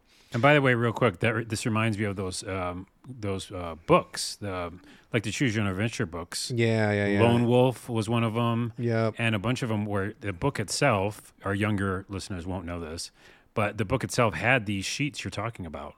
Yeah, like, it's like exactly. a character sheet. You know what I mean? Like with like all the stats on it. Yeah, you're exactly right. I think Lone Wolf is probably a really close analog to this. Choose Your Own Adventure in a, in a general sense, um, fighting fantasy in a general sense as well. There's been a few books like that where you read the book, but you're also playing the book, and I think yeah. that's really a cool thing to do. So that's kind of what this feels like. It feels like a playable book, but now it's in electronic video game form. Um, so I started this game pretty into it, like feeling like, okay, this is great. I'm reading these descriptions. I'm the road warden. I can kind of imagine myself as being this guy out in the woods. Um, I, I make choices that kind of give myself a back backstory, and I, I meet people. Um, and I think it's so. Uh, on one sense, I think it's kind of like a masterpiece. Like I think it's really brilliant. I think the writing is generally really good. I feel like the way that all these things articulate together is really clever. Like all the inventory, how it comes into all the choices and the little map screen on the end is really cool. I think it's just it's really really well done. I think it's really good. But I will say that it's not like a home run for me. Um, and I think part of it is just like the lack of visuals, which is also this game's strong suit. Um, I feel like I I'm I don't know how far I am. I'm, I'm I'm half, maybe less than half, something like that. And I feel like I'm having a hard time in my mind keeping track of things because there's nothing for me to see. Like it's all in my mind's eye. And that's different from a book because in a book, eh, you know, an author's writing it. They know the pacing, they know what you what you already know as the reader. They know what they're going to tell you. They bring back characters and and all this stuff. But in this game, you're going to like a village. You might meet four or five or six people in a village and you got to remember who's doing what. And then you go to the next village, there's more people there. And then you have to remember the name places of where you were and then where you're going and like what is your goal. And I feel like it's a lot to remember. Is there a note section? Because there were notes in those books that I've. Yeah, no, there is. There's like a journal that keeps your quests, uh, active quests, and there's like a glossary or something like that where you can look up the names and everything. But it's just it's just like a lot to manage, and I feel like I'm having to work a lot to keep all this stuff in my active memory to remember what am I doing, where am I going. And the worst part about this is is that um, you know I put it down for a day or two. I got busy with work, like real life work. Uh, I walked away for two days, came back to it, and I'm like, oh my god, I don't remember. Mm where I left off. I don't remember what I'm doing. Where am I? What's going on? And like, um, I just it's it's a lot to keep in your active memory at once, and there's no real visuals. I wish that they used just a little bit more visual. I get that this is a visual novel and they really lean into the novel part, but I wish like when you were in town and they show the, these cool pictures of the map and the town on the left side of the screen, it would be great if they had like character portraits or you know, just something there to kind of help jog your memory a little bit. Like I find like I'm forgetting things. I mean, granted, I'm an old guy, got a lot going on, got a lot of stress in my life. I got work, I got a kid. You know, like I'm busy. I'm not just like hanging out at home playing this one this one game for hours on end. It's like I play when I get time, play when I'm right before I go to bed. Probably not the best time to play this. Play after I've been away for a couple days, and I just it's really difficult to keep it straight. And real talk, I, I don't mean to be disrespectful or anything, but like I almost feel like there's too much writing in this game. I feel like I wish the um, sections were shorter, more to the point, more to the point, and more concise. Where I feel like sometimes there's there's just too much text to read, and my brain is kind of like, okay, but what's what's the important part here? I get that you're doing these colorful descriptions of people and their clothing and the the town and stuff, and that's all cool. But like, I feel like this is a big ask for me personally, and like to go through these walls of text, and then I get to the end of it, I'm like, okay, but what was, damn it, what was the takeaway here? Like, what was I supposed to pick up from this? Um, I just feel like it's a lot. It's a lot to keep in your brain, and I don't know that my brain has enough space for it right now. So I don't know. If I was younger and I had less going on in my life and I had more time to just sit and play this for like three, four hours at a time, I think that might be a better way to go. But in my busy lifestyle right now, I, I'm I'm struggling with it. But that's to say, I do think it's a really high quality product. I think it's a really outstanding and notable product, and I like it a lot. I definitely respect it for sure. I just don't know that I am the right person to be playing this game at this time. You know what I mean? Yeah. It kind of reminds me of the Gene Wolfe book I, I brought up on one of these uh, podcasts. Oh yeah, yeah, yeah. You brought it up. Yeah. Shadow and Claw, where you're like, uh, you have to remember shit and you don't know what you're going to forget and what they're going to introduce new things. So, yeah, uh, interesting. I like it a lot. Um, I'm going to keep playing it. I'm chipping away a little bit at, at a little bit every day, and I hopefully I'm going to roll credits on this. Um, but I just it is it is a struggle. I feel like my brain is being taxed to the max, and I've got, like I said, a lot of other stuff going on. So it's not like this is the only ask on my brain right now. So Yeah. uh, we'll see. It's just like I just I logged in last night and I'm like, oh my god, what is even happening? I do not remember. Let me click through some text and maybe that'll remind me. Nope. And now I don't know where I'm at and I don't know where I'm going. Yeah, yeah, yeah. So I feel like I'm in trouble. I'm drowning a little bit, but we'll see. I'll see if I can pull it out, and uh, we'll go from there. So anyway, right. definitely cool though. I definitely like it. I just maybe not the right fit at this moment. So Yeah, cool concept. all right, folks, that is it for the main portion of the show. We've got through a lot of games. We're about to bounce, but before we do, we just have a couple non-game things to mention. Um, not much from me this week, Carlos. Just one thing. How much do you have to mention? Yeah, just one thing. Uh, I'm watching Griselda on uh, Netflix. It's like I think from the same people who made Narcos, and it's very similar. So if you like Narcos, you'll like this. Um, it's fucking incredible. Like it's really good. I have no idea what you're talking about. Give me a little bit so I can. Now, let me type Figure in out what this is about. so I can get the description. Uh, I mean, it's drama, comedy. What is yeah, sci-fi? it's based on a, a real um, person, a woman. Uh, I think she was known as the Black Widow and the cocaine godmother of Miami uh, in the 1970s. And it is, oh my goodness, come on, get the uh, the actress's name. She's from do do do do do. No, no, come on, Sofía, Sofía Vergara. You oh yeah, that- she was from Modern Family. yeah. Modern Family, yeah. But she's wearing a fake nose and some things which you can't tell. Like it t- took me a long time to be like, oh, I think she looks different. Um, so I think she's kind of in a little bit of makeup to get closer to the actual woman. And yeah, it was. It's about her kind of starting from nothing and trying to leave. She left her husband, who is terrible, and goes to Miami and kind of wants to start over. But you know, she's really good also at like managing people and wants to find a way out. So she starts selling coke, but also working with all the different people and fighting against other people there who are trying to sell, you know, coke in Miami in the 70s. But it's just well acted, intense. Um, each episode feels great. Like you have a resolve at the end. Um, it's awesome. I'm just hooked, and I'm going to finish it up tonight. So, So so lighthearted family comedy. lighthearted family comedy about cocaine in the in the 70s 70s, in Miami. In Okay. Miami, but it's like really fucking good. Like it's really well produced and acted and stuff. And I, I, I guarantee if you're into Narcos, you'll like it. I have never seen Narcos, so I don't know that I like it, but I will I will make a mental note of it. And before I, before, one more thing for you personally, Brad, and anybody Okay. listening on YouTube, I just found this. It's five hours of just channel surfing uh, Saturday morning cartoons in the '90s.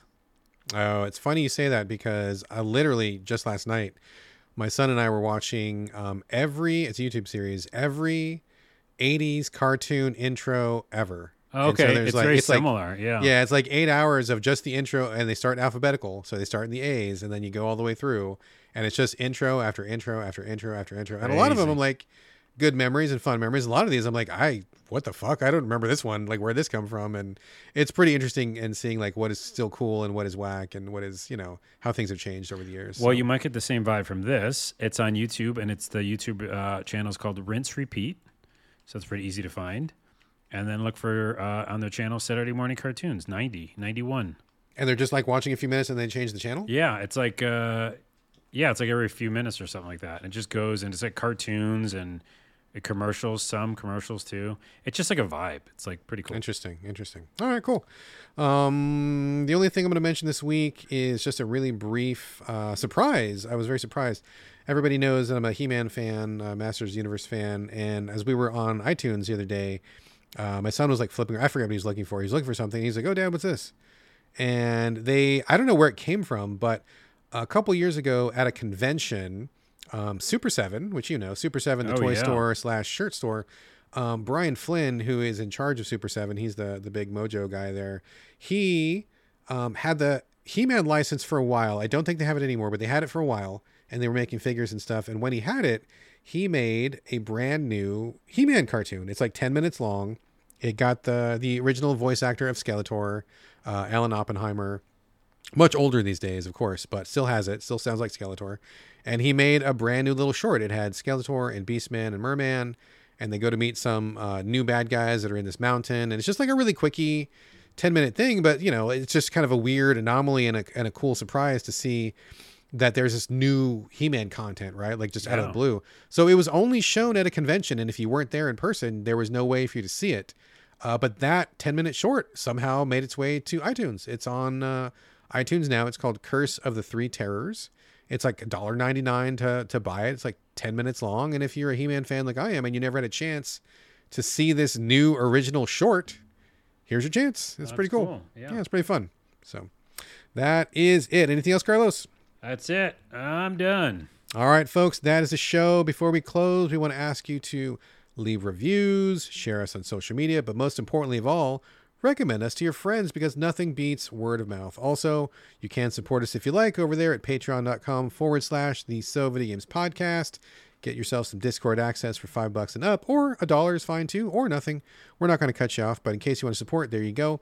As always, we do want to get your questions and comments. You can hit us up in the Discord or so video games podcast at gmail.com or you can hit us up individually and directly. Carlos, where are we sending your traffic this week? Uh, Glitch to the ground on all those channels, and also Carlos Rodela on YouTube.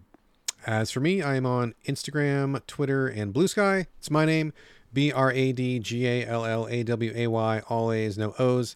And that is going to do it for episode 375. Thank you all again for joining us here on the So Video Games podcast, and we'll see you next week. We'll see you next week.